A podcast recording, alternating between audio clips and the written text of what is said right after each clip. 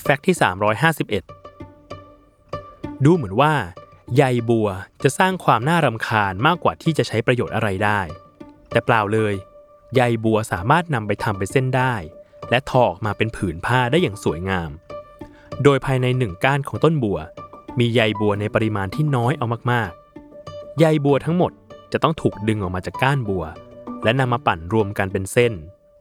และตากให้แห้งจนกลายเป็นเส้นได้ กระบวนการปั่นได้ทั้งหมดนี้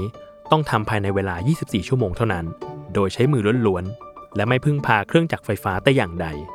เพราะหากใช้เครื่องจักรไฟฟ้าในการปั่นได้ เส้นได้จะยุ่ย และขาดออกจากกันโดยทันที